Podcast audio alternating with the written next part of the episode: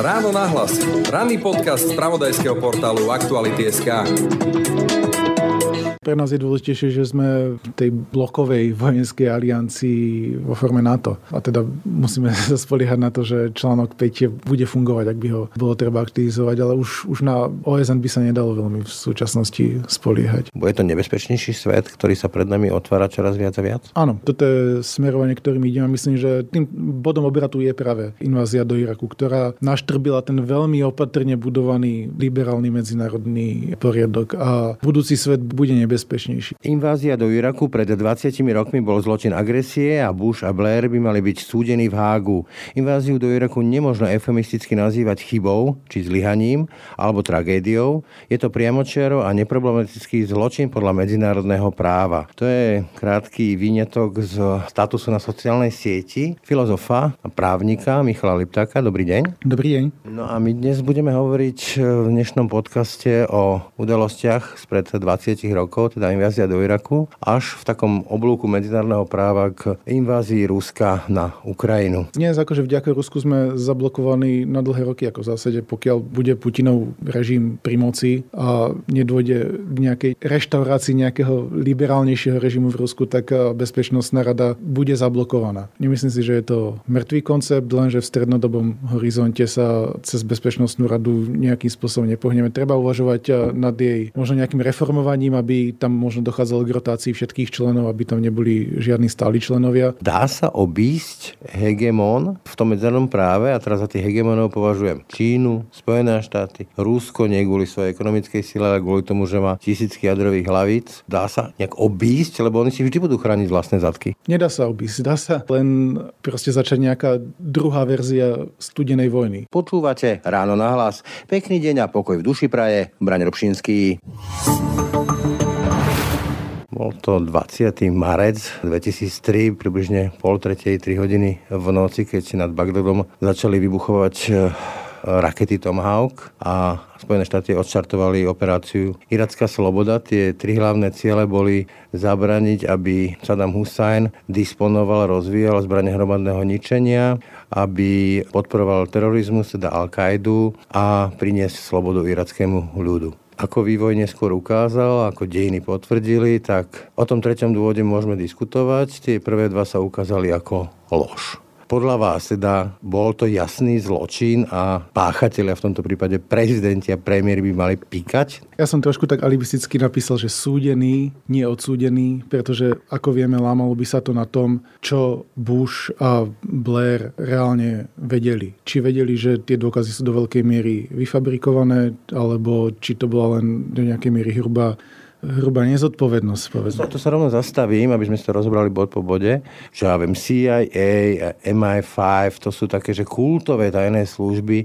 Vlastne aj dnes stojí demokracia v týchto krajinách ako Spojené štáty alebo Británia, ale vlastne aj Západ na informáciách, ktorým disponujú. Zabranilo sa mnohým teroristickým útokom, mnohí páchatelia teroristických útokov boli chytení a ja si napríklad v tých časoch som si nevedel predstaviť, že tie služby sa tak brutálne mýlia, že môžu byť takto zavedené. Však ten Curveball zavedol Britov úplne jasne, myslím, ten iracký disident, alebo ako ho nazvať.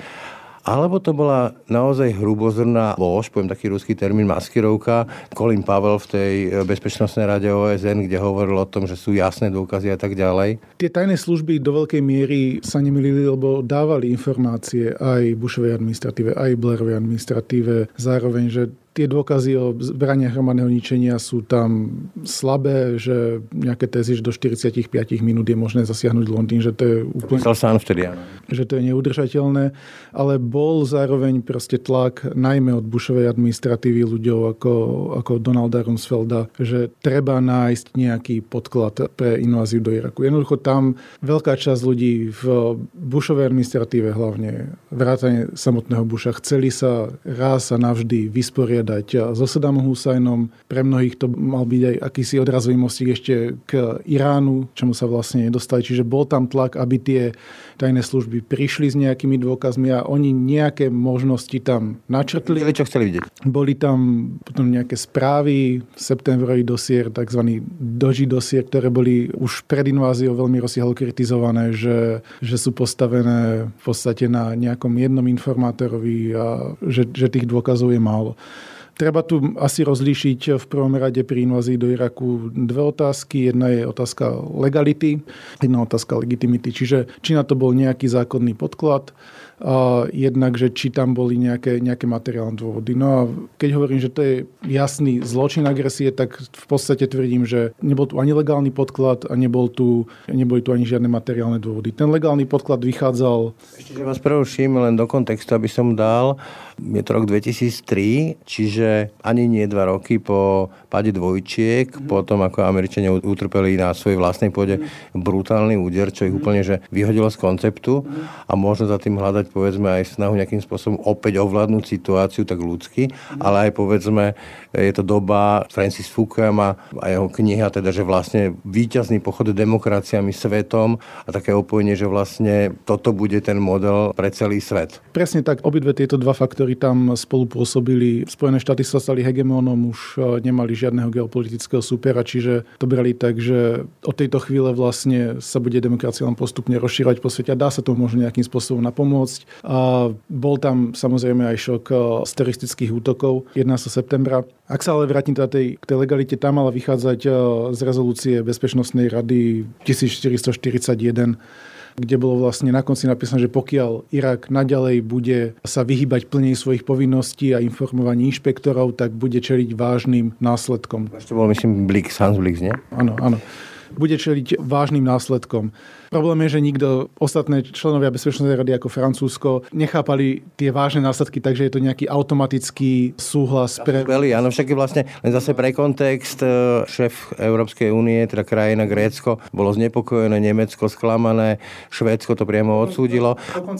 Dokonca aj americký vyslanec vlastne v Bezpečnostnej rade presviečal vtedy, že tam není zakomponovaný žiadny taký trigger, žiadny automatický spúšťač invázie. Aby sme si trošku odložili debatu o OSN, lebo to je podľa mňa samostatná téma, respektíve medzinárodné právo, ešte sa vráťme k tomu samotnému Iraku, lebo potom sa to tak nejak transformovalo na dôvod, že treba zvrhnúť diktátora Saddáma Husajna, však napokon on použil chemické zbrane voči Kurdom to použil, či boli tam nejaké pochybnosti a tak ďalej. A tam je tá otázka, lebo vy ukladete, a ocitujem zase z toho statusu, že vojenské intervencie by mali byť oprávnené, ak prebieha demokratická revolúcia proti tyranovi a tyran sa snaží pri moci udržať už len hrubou silou, masovým vraždením.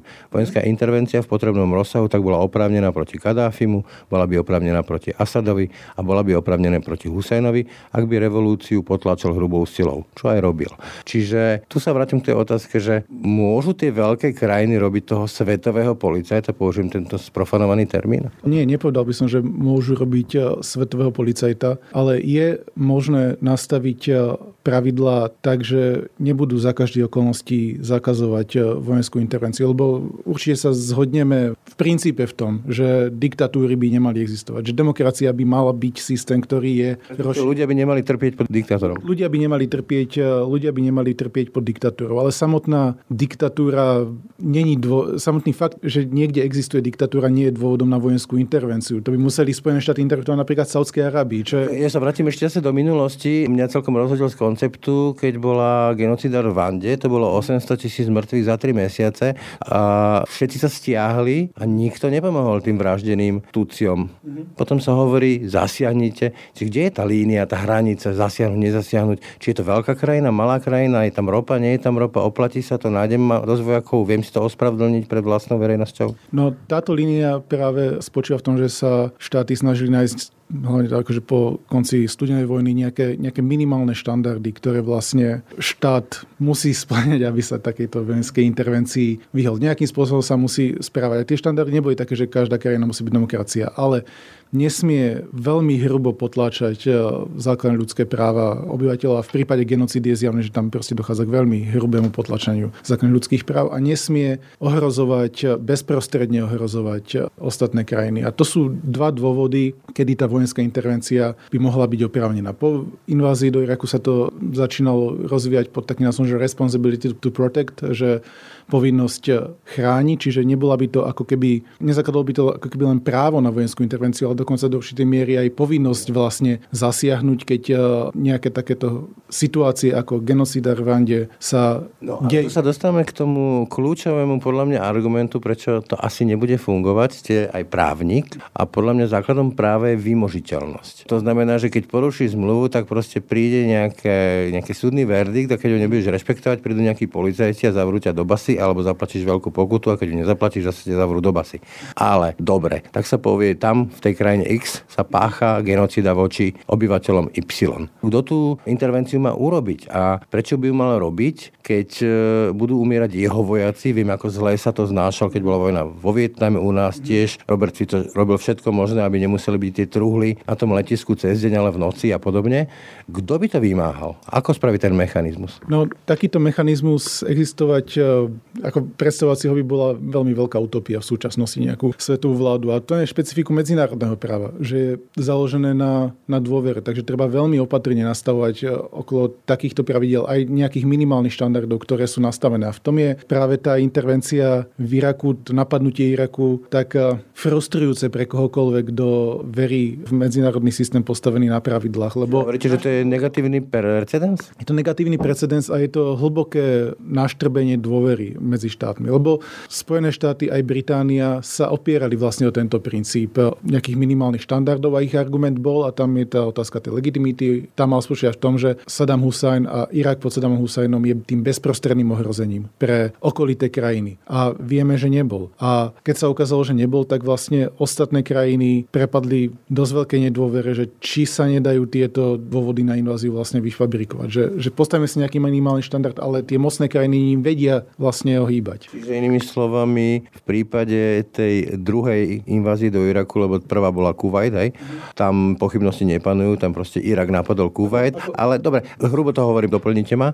V prípade tej druhej, tam jasne trčí ako keby účelovosť tej invázie, že proste Bush sa rozhodol, že sa vybaví so Saddamom Husseinom, keď to veľmi zjednoduším, a keď to porovnám s inými možnými intervenciami, ktoré boli alebo neboli, tak to trčí, že to nebolo v poriadku, tak? Áno, presne, trčí z toho účelovosť. Pri prvej operácii v Iraku tam sa dá pýtať, že či sa nemali americké vojska vlastne zastaviť na hraniciach a nepostupovať až ďalej do Iraku, ale to nemusíme akože v tomto smeru. Poznám ľudí, ktorí by povedali, že mal sa zastaviť až v Bagdade. A ja poznám takých ľudí, pravdu povedia, prekvapivo aj medzi mnohými známymi, ktorí by sa definovali ako ľavičiari sami, že to není rezervované len pre nejakých neokonzervatívcov. Ale túto tému nemusím otvoriť, lebo samotná obrana Kuvajtu je neproblematicky správna, aj keď akože paradoxne to bola obrana diktatúry, hej, že Kuvajt samotný tiež nebola demokracia. Ale toto je práve ukážka toho, že nestačí len samotný fakt, že niečo je diktatúra na to, aby... No proste, tam sa bavíme skôr o tej suverenite, hraniciach a tak ďalej. Ale v 2003. invázia do Iraku bola účelová. Naštrbila hlboko dôveru v medzinárodnom spoločenstve a nie len, že rozvrátila Blízky východ, rozvrátila Irak. Ono ho nerozvrátila proste v tom momente. To bol proces. To bola séria chýb aj Bushovej, aj Obamovej administratívy. Ale z hľadiska vymožiteľnosti medzinárodného práva spôsobila veľký problém. Vy tam dokonca píšete, že Západ, najmä USA, sú úplne po správnosti vnímané v treťom svete ako krajiny, ktoré sa cynicky, oportunisticky a pokrytecky správajú a medzinárodné právo uplatňujú len do bodu, kým im to neprestane vyhovovať. To je ten známy argument, že keby nebolo v Iraku ropa, tak by tam nič sa nedialo a tak ďalej. Chcete tým povedať, povedzme, že to môže mať tie dozvuky aj dodnes, keď povedzme kopa tých krajín z Afriky, z Ázie, z Južnej Ameriky nehlasujú za úplne nám evidentnú inváziu Ruska na Ukrajinu? Áno, presne tak, ako z ich strany, napríklad z pozície Indie je to vnímaná ako súboj proste medzi veľmocami, kde dávno nejde o nejaké princípy alebo hodnoty a oni sa snažia len lavírovať a držať mimo toho, aby proste neboli na nejakom, aby neboli sami napadnutí jednou z týchto dvoch mocností. Vidíme to aj pri hlasovaniach napríklad aj na valnom zhromaždení OSN, kde pokiaľ ide o také úplne všeobecné odsúdenie ruskej invázie, tak je to do veľkej miery jednohlasné, ale pokiaľ sa už hlasuje o nejakých sankciách, o nejakých proste krokoch, tak tam veľa krajín sa začína Putina zdržiavať. Keď už spomínate to hlasovanie vo valnom zhromaždení, no veď už za studenej vojny to bolo známe, že tie bloky si nakupujú v odzovkách hlasy za nejaké výhody, že my vám dodáme nejaké zariadenia, za nejaké hlasy a podobne. A to sa vraciam k tej otázke toho medzinárodného práva, tej vymožiteľnosti. Nie je to celé utopický koncept, lebo dovtedy do predchodkyne OSN Spojených národov, teda, ktorá vznikla z Wilsonovej iniciatívy, to fungovalo niečo ako Viedenský kongres, koncert veľmocí, trojspolok, trojdohoda a také účelové spojenectvá. A potom vzniklo z Wilsonovej iniciatívy nejaká medzinárodná organizácia, zlyhala, potom prišlo OSN a vidíme, že zlyháva. A dokonca to OSN je postavené na koncepte víťazných mocností v jednej vojne. Čo to má s logikou práva, s logikou dejín? Chytím sa toho prvého, že či to nie je utopický koncept. Ako osobne si nemyslím, že je to utopický koncept a videli sme vlastne aj v rámci Bezpečnostnej rady, že niektoré intervencie tam vlastne prešli. Že napríklad bola odsúhlasená invázia do Afganistanu z dôvodu teda podpory terorizmu. Ako samozrejme Afganistan... Pilby sú všeli, kde je, to je pravda? Dopadol, ale bola napríklad schválená intervencia v Líbii, ktorá z môjho pohľadu bola postavená na tom správnom princípe, že máme tu revolúciu, máme tu diktátora, ktorý sa vyhráža obyvateľom Bengázy, že ich vyvraždí ako potkanov a švábov a je tu reálne ohrozenie a Bezpečnostná rada tým pádom odhlasovala obmedzenú, ale dostatočnú intervenciu v Líbii, aby takémuto krvi prelievaniu zabránila. Čiže toto by v nejakom kontrafaktuále, kde by nebola invázia do Iraku, bolo podľa mňa možné v oveľa širšom rozsahu. Čiže nemyslím, že je to utopické, nemyslím, že sa nemôžeme vrátiť späť do tých kolají, ale je tam potrebné urobiť ako keby veľa hlbšiu sebareflexiu, ako len skonštatovať, že to bola tragédia a zlyhanie. Treba začať vyvodzovať zodpovednosť. A nie je to tak, že na to by musel byť nejaký suverén, ktorý by, ako to OSN myslím, suverén, ktorý by potom mal nejakú svoju armádu, ktorá by to vymáhala, lebo hovorím, vracam sa k tomu konceptu, že právo musí byť vymožiteľné. A tu, keď sa Rusko rozhodne, že toto zavetuje, tak no way. Keď sa Amerika rozhodne, že to zavetuje, no way. Nie, akože vďaka Rusku sme zablokovaní na dlhé roky ako za pokiaľ bude Putinov režim pri moci a nedôjde k nejakej reštaurácii nejakého liberálnejšieho režimu v Rusku, tak Bezpečnostná rada bude zablokovaná. Takže... je to mŕtvý koncept už? Dnes? Nemyslím si, že je to mŕtvý koncept, lenže v strednodobom horizonte sa cez Bezpečnostnú radu nejakým spôsobom nepohneme. Treba uvažovať nad jej možno nejakým reformovaním, aby tam možno dochádzalo k rotácii všetkých členov, aby tam neboli žiadni stáli členovia, ale zároveň že čo môžeme robiť na tej našej strane, urobiť nejakú akože závažnejšiu sebereflexiu. A ja som písal ako dve veci, ktoré sa dajú robiť a teda môžeme začať tou prvou, že veľa sa diskutuje o zriadení tribunálu pre Ukrajinu, ale štáty vlastne po 2000 zriadili Medzinárodný trestný tribunál, ktorý mal vlastne nahradiť nutnosť takýchto ad hoc tribunálov, ako boli pre Jugosláviu a tak ďalej. Spojené štáty nie sú signatárom Rímskeho štatútu a teda avizovali, že ho ani signatárom sú, ale ho neratifikovali a avizovali, že ho ani ratifikovať nebudú. Teda nie sú členmi Medzinárodného trestného tribunálu práve z dôvodu, že sa obávajú vyšetrovania amerických vojakov, amerických predstaviteľov kvôli invázii do Iraku. Bolo by veľmi správnym krokom k sebereflexii, ak by Spojené štáty pristúpili k tomuto Rímskemu štatútu a stali sa členmi Medzinárodného trestného tribunálu. Ešte vrátim k tomu medzinárodnému právu a tomu hodnoteniu toho, čo sa dialo a deje.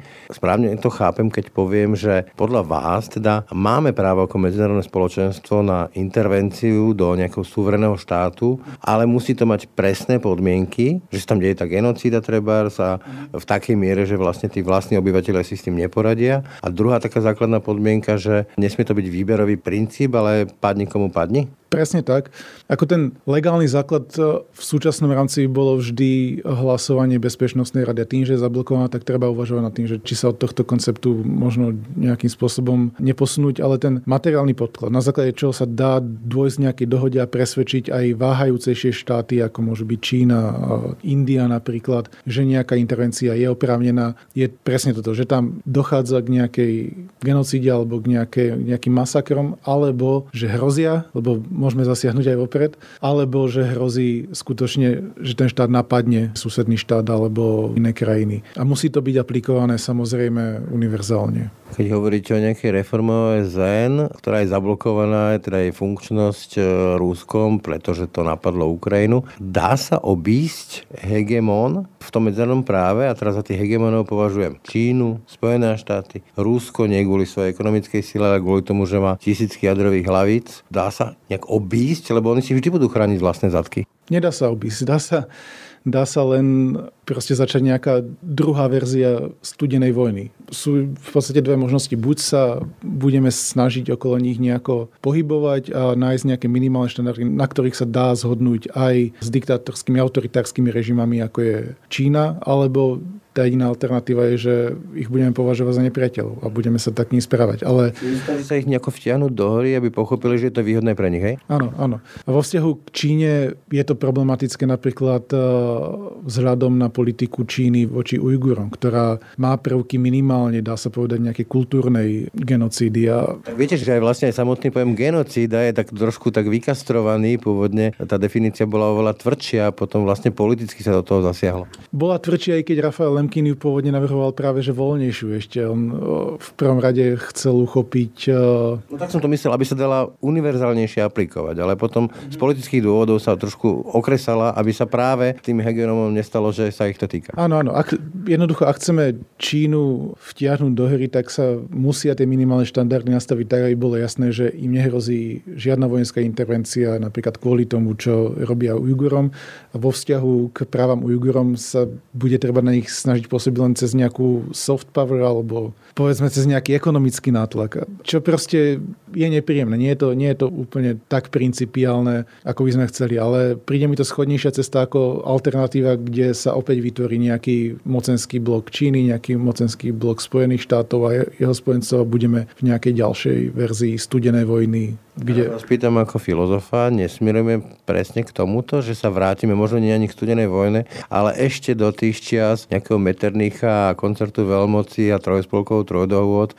Jednoducho na Slovensku sa hovorí, že väčší PS 3 bodky, lebo takto fungovalo celé storočia. No to není úplne asi otázka na filozofa, ale je to veľmi reálna možnosť, že k tomu smerujeme, ale nachádzame sa v situácii, kedy stále môžeme akoby zaradiť tú výhybku k tomu, čo tam nazývam liberálny medzinárodný poriadok. Hovorili ste teda, že tá invázia do Iraku v roku 2003 bola negatívnym precedensom a že to má vplyv povedzme na to, ako sa aj tretí svet, keď nerad už používam toto slovo dnes, pozerá na inváziu Ruska na Ukrajinu. S tým môžem len súhlasiť, ale vy tam píšete v tom statuse takú podľa mňa trošku kontroverznú vetu, že už v tom čase si v Rusku zapisovali pozorne, čo sa deje.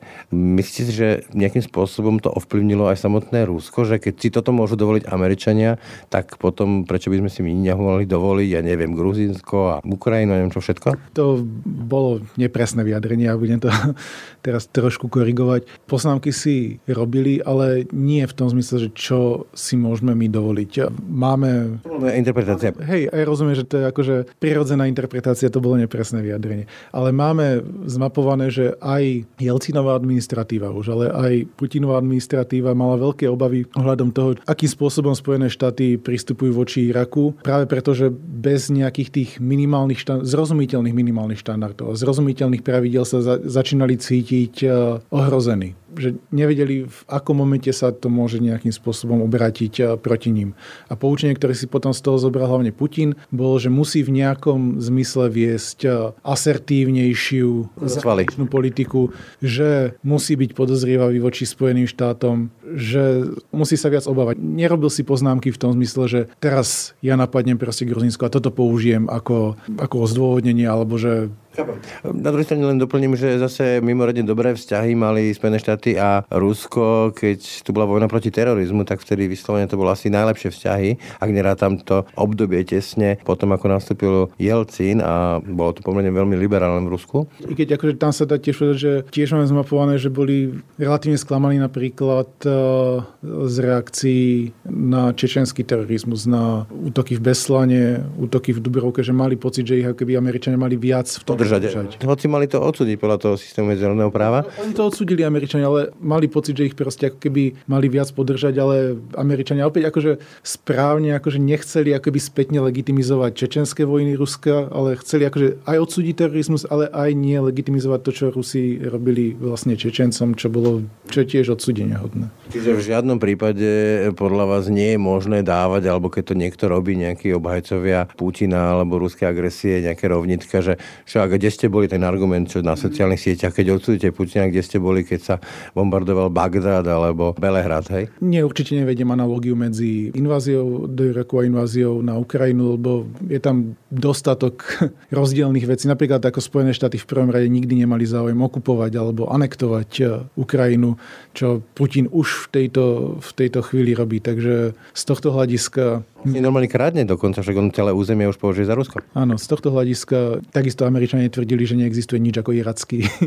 národ. Čiže z tohto hľadiska sú to neporovnateľné veci a to, na čo sa pýtate, je, že Irak je niekedy používaný, ako sa to nazýva, že whataboutistický argument, že ačohentizmus. Áno, týmto spôsobom sa to niekedy používa, ale zároveň by som to teraz využil ten priestor trochu na to, že mám pocit, že sa trošku aj používa, aj nadužíva ten termín whataboutizmus, lebo ten argument s Irakom môže mať viaceré varianty, že na jednej strane sa to môže použiť ako obhajoba proste Putinovej invázie, lebo však nerobí nič iné, čo by Američania nerobili v Iraku. Alebo to má slúžiť na umlčanie vlastne kritika. Vlastne všetci sú rovnakí. Hej? Alebo to má slúžiť na umlčanie, že vy ste mlčali pri Iraku, tak teraz proste nič nehovorte.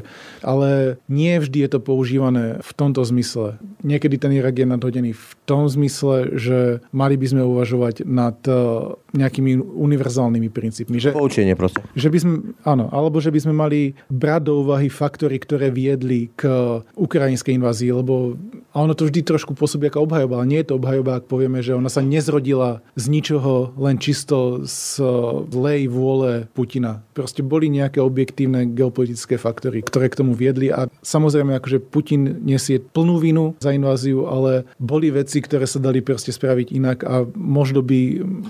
Ale to sa dosieme do debaty, že vlastne aj ten Hitler vlastne vyťahol Nemcov z hyperinflácie a z nespravodlivého versailského mieru, lebo naozaj to hodili všetko na Nemcov a z reparácií jednostranných a tak ďalej. A tiež to nemá nič s tým, že Hitler bol proste okupant, agresor a vrah. Áno, ale ako v serióznej historiografii sa nebavíme o kontexty. Dokonca máme takú názov také jednej knihy, ktorá sa mi veľmi páči, že druhá 30-ročná vojna, čiže spojitosť medzi 1914 až 1945. Že tieto faktory sa proste vždy dajú zvažovať, že keď kritizujeme napríklad, akým spôsobom možno bol nastavený versailský mier a versailská dohoda, tak to není ospravedlnenie Hitlera, ale ukazuje sa, že proste sú určité kroky, ktoré by mohli spôsobiť to, že ten Hitler nebude Hitler. Alebo že ten Hitler... Sa poučili Marshallové zmluvy a plán boli oveľa iné. Ani pri Putinovi si napríklad nemyslím, že Putin z roku 2022 bol vždy takýto. Že aj ten Putinov svetonázor sa nejakým spôsobom vyvíjal a boli kroky, ktoré ho nasmerovali proste týmto smerom a jedným z nich bola invázia do Iraku. To není vedenie analogie, to není obhajovanie, ale je to jeden z faktorov, ktorý musíme zvažovať a mali by sme uvažovať, že ako tú sebareflexiu vykonať. Čo sa dá teraz s tým spraviť? Dá sa s tým spraviť, hovorím, pristúpenie k tomu Medzinárodnému trestnému tribunálu zo strany Spojených štátov napríklad.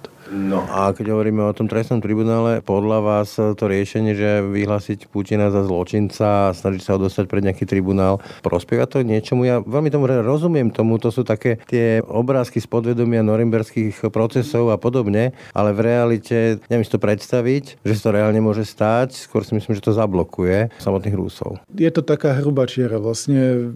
Oveľa ťažšie sa budú viesť nejaké mierové rokovania, keď napríklad Putina nemôže vycestovať do danej krajiny, teda s výnimkou USA tam môže, tam tí nemajú povinnosť ho vydať. Tí paradoxne.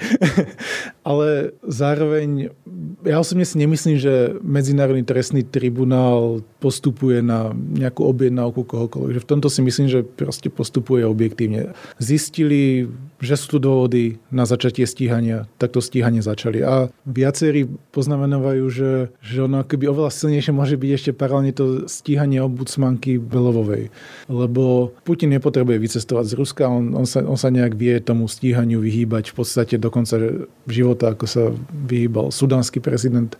Ale pri takýchto radových ako keby úradníkov, a keď vysoko postavených, to môže byť oveľa problematickejšie a to môže ako keby znižovať ochotu tých ľudí na nižších stupňoch v rámci Putinovho režimu podieľať sa na povedzme zatiaľ najhorších stránkach tej invázie, ale možno skôr či neskôr na samotnej invázii. Vy ste hovorili, že tá Putinová alebo teda ruská invázia na Ukrajinu a dokonca už odtrhanie jednotlivých území Ukrajiny a pričlenenie k Rusku, by mala viesť nejaký zásadný reform medzinárodného práva, zamysleniu sa nad tým, čo s tým ďalej. Na druhej strane ale už vidíme, čítame, že v tej pacificko-azijskej oblasti sa začína dávať viac na zbrojenie. Už sa diskutuje o tom, že aké konzekvencie voči Tajvanu z toho vyvodí Čína. Či to skôr potom už nesmeruje to, čo sa deje dnes na Ukrajine, k rozpadu toho medzinárodného práva? Myslím, že ako som už vravel, je to jedna z možností. A my sme mali uvažovať na tom, ako tejto možnosti predísť. Nemyslím si, že sme v nejakom bode, z ktorého sa nedá. Lebo my sme na tom práve pomerne dosť závislí. My sme maličká krajina, my s tými pár Vipermi, čo dostaneme a pár tankami toho veľa nenamútime. A naozaj naša južná hranica už raz bola predmetom rôznych dohôd, hej, viedenskej arbitráže a podobne. Takže my sme na tom bytostne závislí. Áno, no pre nás je dôležitejšie, že sme v tej blokovej vojenskej aliancii vo forme NATO. A teda musíme sa spoliehať na to, že článok 5 bude fungovať, ak by ho bolo treba aktivizovať, ale už na OSN by sa nedalo veľmi v súčasnosti spoliehať. Ale verím, že to sa môže nejakým spôsobom zmeniť. Ešte nakusnem jednu takú potému, alebo možno dve. Tá jedna sa týka Krymu a Kosova. Vy hovoríte takisto, že v prípade Krymu, ak by teda došlo, povedzme, že k oslobodeniu Krymu, toto je presný termín, aby sme boli naozaj presní, oslobodeniu Krymu Ukrajinou, tak sa zamýšľate nad tými dôsledkami pri reukrajinizácii, ale mňa skôr zaujíma tá paralela s Kosovom, že vy hovoríte, že to nie je paralela, že nemožno sa odvolovať v prípade anexie Krymu na Kosovo. Prečo? Ja v tomto vychádzam z ľudí, ktorí sú v tomto múdrejší ako ja a vychádzam z názoru právnikov, ktorí zastupovali Kosovo vlastne v spore pred Medzinárodným súdnym dvorom, ktorý v 2010 konštatoval, že vyhlásenie nezávislosti Kosova nebolo v rozpore s medzinárodným právom, ale Medzinárodný súdny dvor rozhodol tak viac akože formalisticky, že nič v medzinárodnom práve akože tomu nebráni. A oni tam dávali materiálne dôvody, ktoré podľa mňa sú akože opäť také minimálne štandardy. No a tým hlavným dôvodom je, že pokiaľ súžitie tej menšiny v rámci jedného štátu je nemožné vzhľadom na násilie, ktoré prebieha z centra, tak je ako keby odôvodniteľný aj jednostranný separatizmus. To znamená, že kosovskí Albánci a vlastne obyvatelia Kosova boli tak utláčaný Miloševičovým režimom, že súžitie v jednom štáte už nebolo možné a z tohto dôvodu bolo legitímne, aby jednostranne vyhlásili nezávislosť. A takéto dôvody sa hľadali aj v 2014 pri Kríme. A jedným z tých dôvodov bolo ani nie prijatý jazykový zákon, ale návrh jazykového zákona, ktorý by možno nejakým spôsobom oslabil status ruštiny. A z tohto dôvodu sa tak tvrdilo, že už nie je možné súžitie obyvateľov Krymu v jednom štáte s Ukrajinou a teda unilaterálne odtrhnutie je legitímne, ale to nebol dostatočný dôvod. Tieto podmienky ako nemožnosti súžitia tam splnené neboli. Otázka je potom, do akej miery je reálne Krím po 9 rokoch vlastne existencie ako nejakej ruskej republiky začleniť späť do Ukrajiny bez toho, aby tam nedochádzalo k nejakému masovému vyháňaniu Rusov z Krymu. Pricháme trošku, ale v súvislosti teda s otázkou Kosova sa potom teda spýtam z hľadiska legitimity, nie legality, lebo z hľadiska legality nebolo to opuncované bezpečnostnou radou, ale z hľadiska legitimity, z vášho pohľadu teda ten zásah NATO voči Miloševičovi v prípade Jugoslávie bol legitímny? No, o tom sa vedú spory a kritici namietajú a majú v tom objektívne pravdu, že v 99. vyslovene k nejakým etnickým čistkám v Kosove nedochádzalo. Skôr boli avizované a boli podľa mňa avizované Miloševičovým režimom do takej miery, že tie obavy boli odôvodnené. Boli sme v situácii, kedy pred 3 rokmi bola genocída v Srebrenici, myslím, že 96. Čiže medzinárodné spoločenstvo veľmi správne chcelo ďalším takýmto masakrom predísť a z tohto hľadiska si myslím, že bola invázia v 99. alebo intervencia v 99. oprávnená. On to bol zase taký trochu štvorozmerný šach zo strany Spojených štátov, lebo chceli aj intervenovať a zároveň nechceli, aby z toho benefitovala kosovská oslobodenecká armáda, ktorú vnímali ako, myslím, že nebola dezignovaná ako teroristická organizácia, ale nebolo to niečo, čomu by chceli proste pomôcť, ale ale samozrejme Kosovská a Slovenská armáda z toho nakoniec benefitovala. Úplne na záver, keď si to zhrnieme, z vášho pohľadu rútime sa do nebezpečnejšieho sveta, ako povedzme v tých 90. rokoch, v rokoch 2003, ktorým sme začali teda inváziou do Iraku? Bude to nebezpečnejší svet, ktorý sa pred nami otvára čoraz viac a viac? Áno, toto je smerovanie, ktorým idem a myslím, že tým bodom obratu je práve invázia do Iraku, ktorá naštrbila ten veľmi opatrne budovaný liberálny medzinárodný poriadok a budúci svet bude nebezpečnejší. Ak by sa taká predikcia urobila v 2003, že týmto sa rútime do nebezpečnejšieho sveta, tak dnes by sa potvrdzovalo jednoznačne. Toľko filozof, právnik Michal Lipták z Filozofického ústavu SAV. Ďakujem za pozvanie. Počúvate podcast Ráno na hlas. V zajtrajšom Ráne na hlas sa pozrieme na to, ako sa dopracovať k stratenej dôvere v spoločnosti, ktorej až dramatický pokles ukázal nedávny prieskum. Klasik hovorí, že za nedôverou je buď to, že ľudí nepoznáme, alebo naopak, že ich poznáme až príliš dobre. Na problém sa kolega Barborák pozrie s expertom na ľudské slabosti, misionárom milosrdenstva, ale tiež textárom a pesničkárom, kapucínom, bratom Felixom Janom Tkáčom. Tak a to už je z dnešného Rána na hlas skutočne všetko. Pekný deň a pokoj v duši praje Braň Robšinský. Všetky podcasty z pravodajského portálu Aktuality.sk nájdete na Spotify a v ďalších podcastových aplikáciách.